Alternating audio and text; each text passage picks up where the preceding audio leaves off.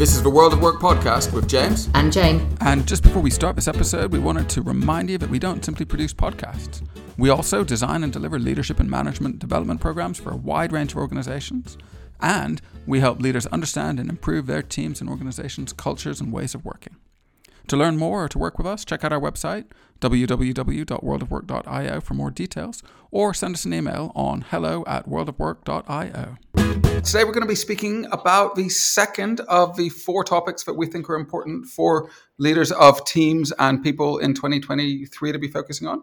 We're going to be speaking about employee well-being. I am James. I'm one of the, the co-hosts of the show, and with me is Jane. Hello, Jane. Hi, James. Really looking forward to having a conversation about employee well-being. Brilliant. So, what are we going to be doing today? What, what's the sort of structure and approach to today that we're going to be taking? Well, so this is the second of four themes that we've been exploring in this podcast mini series of six episodes, thinking about leading and managing in 2023. And uh, previously, the the first focus that we talked about was hybrid, remote, and flexible working. And today we're talking about employee well-being as one of four themes that we think is fairly central to what's been going on in a combination of uh, global and international trends, and also what's happening in organizations at the moment uh, in the clients and organizations that we work alongside in our own reflections of what's important. So, what we're going to do is we're going to talk a little bit about what some of the major reports and the major institutions looking at this stuff um, have been saying. We're going to share a little bit about the work that we've been doing there. And then what we're going to do is we're going to go on to sort of the four or five key themes that we think um, are worth thinking about within employee well-being and and, and really that that what we found so far is kind of raising as important discussion points. Brilliant. That sounds good. Why don't I kick off by talking a little bit about some of the things we've seen in some of these reports and, and doing a bit of a scene setter, and then I'll um I'll I'll hand over and we'll move on to some of our reflections and move on from there. So We've, as in the other episodes, picked out a few reports from a, from some of the leading consultancies that we we read up on um, at the end of each year and throughout the year, and, and we just want to share these. So we've got some things today from uh, Sage, from Gallup, and from Korn Ferry, and as ever, all the references are on our website to check this stuff out. So I'm going to start off with Sage and see what, what Sage say. They've got a document called, I, I think, HR 2030, in which they're looking at some of these things. Uh, what are they saying at the minute about employee well-being? Well, here's some quotes to, to sort of mull over. They start off, and the quote that we've pulled out here is they, they say, People are tired. They need proper well being support. That sense of tiredness flows through a lot of what we, what we hear and see. They also say 69% of employees were experiencing burnout during the global crisis. It's a big number. They also say supporting workforces with their whole self rather than just issues they are facing at work will become table stakes for organizations. So it'll become hugely important to help people with their whole selves as opposed to just work related issues. They also say supportive employers can realize a 21% increase in the number of high performers. So they call out a range of things, but but at their core, they're saying that people are tired and heading towards burnout, and it's not just about what happens at work; it's about their whole lives. And if organizations help address some of these well-being challenges, they'll have more high-performing teams. And um, elsewhere in the report, they, they do talk about the broader need to to increase the number of employees reporting better mental health. So that's a little bit from Sage. If we look at uh, Gallup, they do wonderful annual reports. You can check out the references online. They say employee well-being is the new workplace imperative. It's kind of at the front of what they call out. They say only 21% of employees are feeling engaged at work. Only 33% are feeling thriving. Here's some stuff that I, I, find a bit sort of sad to read. They say 19% of workers are actively disengaged. If you ask them, did you feel stressed yesterday? 59% will say yes. If you ask them, did you feel worried yesterday? 56% will say yes. If you ask them, did you feel physical pain in a lot of a day yesterday? 33% will say yes. And how about anger? 31 will say yes. These figures are staggering. And that statement, these figures are staggering, is actually a quote from them. I mean, I, I echo it, but boy, it's uh, they've put that in writing as well. And lastly, they, they say that organizations need to think about the whole person, not just the worker. So again, that theme of broadening out between the experience at work and, and supporting the whole individual comes through. And then the last of the three reports we want to share some some points from is a report by Korn Ferry, as ever, references online. Um, well-being is becoming a make or break issue, they say. They say 89% of professionals feel they are suffering from burnout. And you'd need to, you know, delve into the report to see who they've surveyed to get that number, but it's a huge, huge proportion. They say the implications for companies that fail to address these issues could be huge. So if we don't help our employees with their well-being, the impacts could be huge. And lastly, the quote we've pulled out at the end here says remote working has given employees a greater understanding and concern for their own well-being. They want companies to act more human, to have a greater purpose that speaks to connection and support, meet their expectations for flexible working, to help them keep the personal energy they need to survive and thrive when times get tough. So there's some some callouts from Sage and Gallup and Korn Ferry, and you'll see the themes really flowing through them. People are experiencing challenging environments, their well-being is depleted and reduced. And this is about more than just the individual. This is uh, sorry, the individual in the workplace. This is about the whole individual. And if we get this stuff right and help improve well-being, there can be great outcomes for individuals and organizations. And this really is a, a priority. So there's some takeaways from those reports. Jane, do you want to talk a little bit about some of the things we've done and where we've gained some insight and start to lead us into some of our uh, reflections and takeaways? Yeah, thanks, James. Um, and it's probably as with all, a lot of the stuff we've, we've talked about in these workshop uh, in these sessions, it's probably worth mentioning that generally those kind of reports will be drawn uh, across an international audience but generally that international audience will tend to be western western us uk european countries generally um, uh, and quite often knowledge based work but the sheer scale of those numbers i mean it's not often that i repeat what gallup say but it is pretty staggering right and i I think when we think about all the global issues we've talked about, and particularly the pandemic and the wars and the, the economic sort of shifting, it's perhaps not surprising that we as humans are a little bit more vulnerable to this stuff right now. Um, but I don't think, even on my worst days in the pandemic, I, I don't know that I would have predicted those kind of numbers in terms of how people are feeling. But like we talked about at the very beginning, um, well-being isn't something that suddenly appeared. We've been talking about this for a few years now, and it's just that it's become bigger and bigger.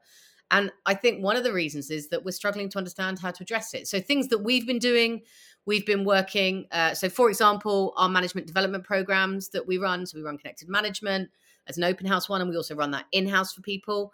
Uh, increasingly, when we run it in house, people are asking for um, well-being resilient they're asking for things around supporting people with their well-being in the content that we do and that we're delivering.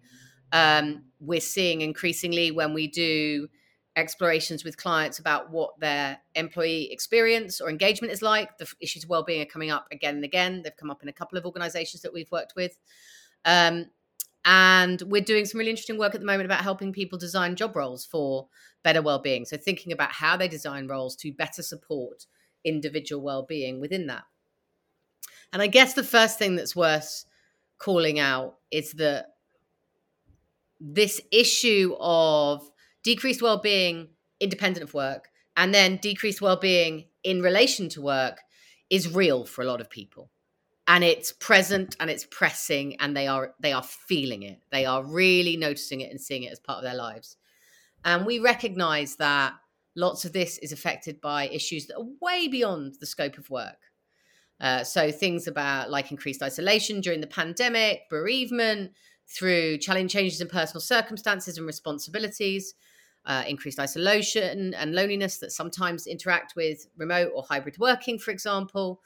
Um, all of these things alongside financial issues are uh, you know can contribute to someone's experience of weak of, of less feeling less well um and feeling less positive. And i think i think there's a really interesting thing. So we have talked and advocated for a long time about people's experience of work and how organizations need to better engage with the individual recognize that someone should be able to be themselves. But they've also looked to employees to blend their boundaries more you know.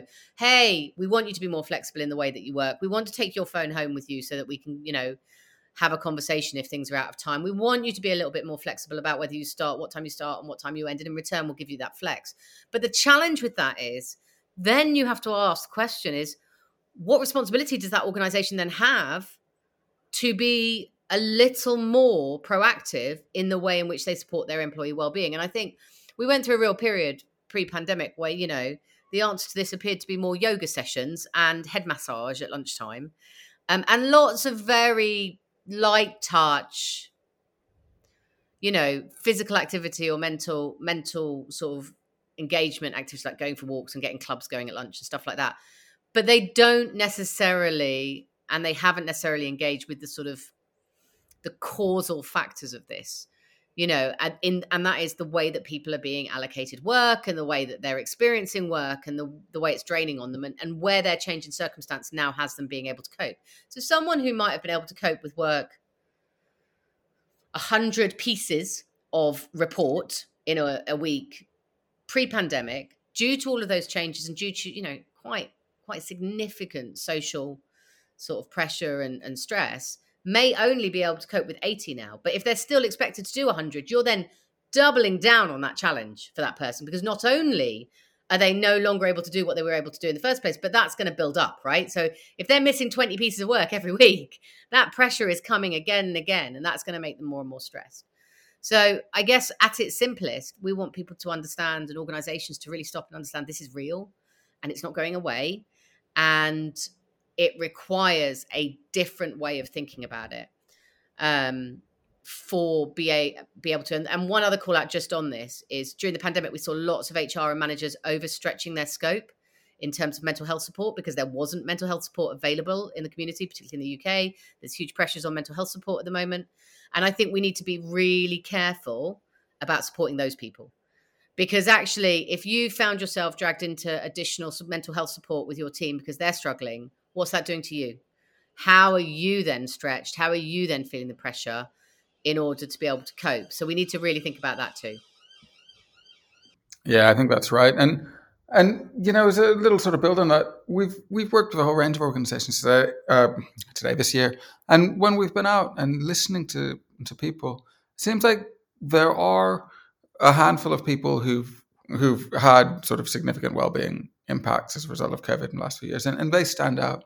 Um, but really, even apart from them, it seems like across larger swathes of the population, even with people who've not had significant impact, it feels like there's just been that degradation in the quality of their well-being. So, so this is real for many people, and it's real in different ways. Some have had these big impacts, but even where people haven't, there's just been this erosion of well-being that seems to have permeated a lot of a lot of a population that we've seen, and there's just slightly different types of change and well-being. But I think it's just worth remembering both of them. Um, and and one of the phrases that that popped up or was sort of popularized during the pandemic to talk about that is uh, this this word languishing that, that you might have seen bouncing around in social media and other places.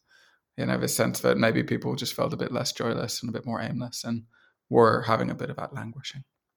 So yeah, so this is real. I think is a great reminder. Um, moving on, I guess some other things to think about. It kind of the rest of our, our thoughts sit under, I guess, one big heading really, which I think Jane alluded to, and it's this idea that actually employers have a lot of power in this space over the well-being that individuals have in their teams, over their employees' well-being, um, and they should try and use that power well. We said in the first of these podcasts uh, about hybrid and remote that really investing in well-being is a productive activity. And employers have the power to to help influence the well-being of the individuals in their team, and that's a, a productive thing to do. It'll lead to great returns for them as well as having that positive impact on their employees. So employers really should try and use that power well. Um, and I guess in the past, I've struggled a little bit, and I, and I think Jane has as well, though she can speak for herself about some of the work that we do around resilience and this idea of grit and the but just if you're a little bit tougher, it'll all be okay in the workplace. And, and that shifting of responsibility for well-being to the individual in that basis you know the world is all just perfectly right but you just need to be better at coping with it because that's the way it is that's a lot of a messaging i hear what I see work around resilience out there, that, that shift of accountability to individuals kind of abdicates organizations of their responsibilities to create reasonable work and normalizes some of that. And I think we can't really work like that. I think that's not responsible to link to some of our other big themes, and and I don't think it's sustainable. And certainly, my experience of resilience type work like this is that if you improve the resilience of individuals, quite often organizations increase the demand on them. So you kind of end up back where you were. It's you, you know that sort of metaphor of you're in a cinema and somebody stands up to get a better view, and then everybody stands up, and then suddenly everybody's standing up and is less comfortable and has the same view. It's kind of like that with some of this resilience work. So we think organizations need to to move away from some of these quicker fixes and start to own and and hold on to some of their accountability around what they can do to create better well-being experiences um, and and improve the mental health of the individuals in their teams. Um, and I guess one uh, one last thing that, that sort of sits in here under this uh, this recognition of the power they have and the desire to use it well is that the sense we get and some of the, the things that we've read imply that quite a few of the mental health interventions that are out there aren't really evidence based or, or, necessarily supporting improving the mental health and well being of individuals. Um, and it might be that those interventions are helping the people that deliver them feel better, helping others feel that they're cared for and looked after. But we're not so sure that they're really great um, investments or, or great uh, interventions, sorry, that are really making a difference. And, and so we think employers should step back and think about the power they have and think about how they can use it. And we think that appears in a couple of different ways. We think that appears in um, the roles and, and the scope and the space and the accountabilities leaders and managers have for well-being. And we think it comes back to designing healthy and balanced roles. So, Jane, do you want to build on any of that, or do you want to jump on and talk about managers and, and role design? Oh, James. So yes, those two th- like it's interesting because when we looked into the leader and managers quite often, and this is a separate bugbear of both of ours, well, certainly mine in quite a significant way, is that we quite often see, oh, the answer is just to train managers and leaders better, right? It's not. It's absolutely one part of the puzzle. And one of my biggest concerns is the uh, in the growth and interest of leadership training, there has been an abandonment of good management and particularly line management skills and training for a lot of people. We deal with a huge number of people who manage people and have no training. And that I find, I mean, I ju- I'm, I'm just constantly gobsmacked. And yeah, I did it. I managed. I managed. I managed my three teams. I think I went through before I ever had any management training.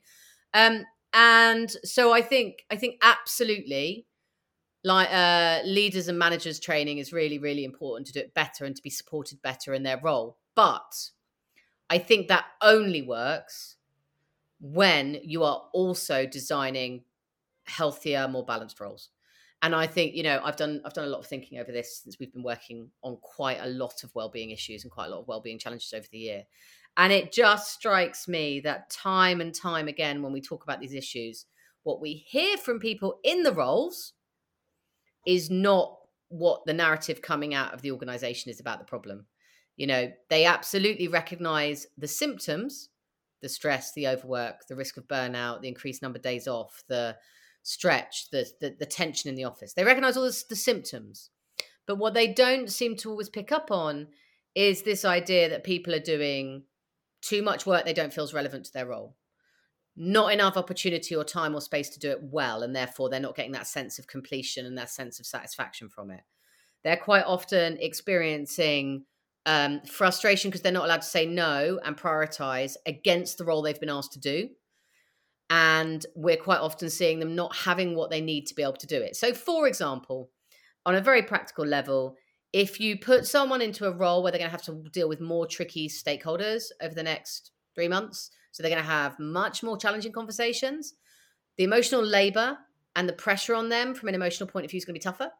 Their mental skills, they're going to need a bit more space to think about it. And they're probably going to go need someone to download onto, right? Afterwards, they need someone to talk to more than they might if they're doing a project that is technologically tech, technically difficult, but not necessarily emotionally or personality difficult.